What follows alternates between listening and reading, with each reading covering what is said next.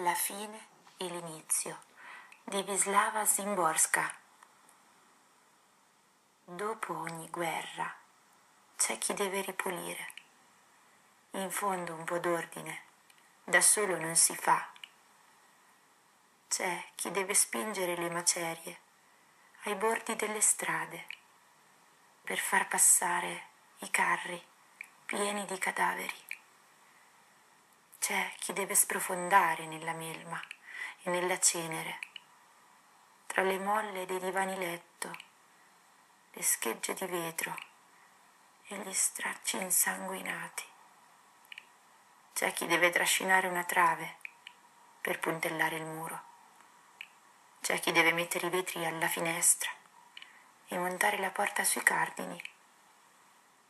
Non è fotogenico e ci vogliono anni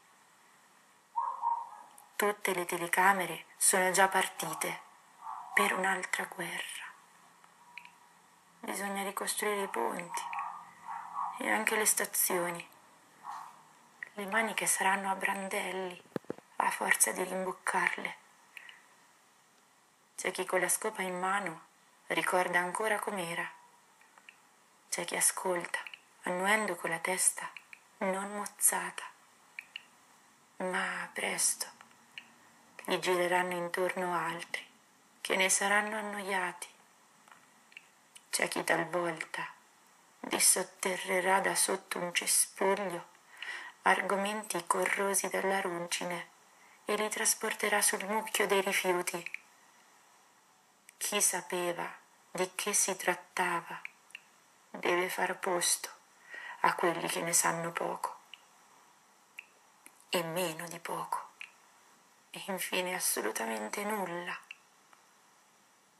Sull'erba che ha ricoperto le cause e gli effetti c'è chi deve starsene disteso, con la spiga tra i denti, perso a fissare le nuvole.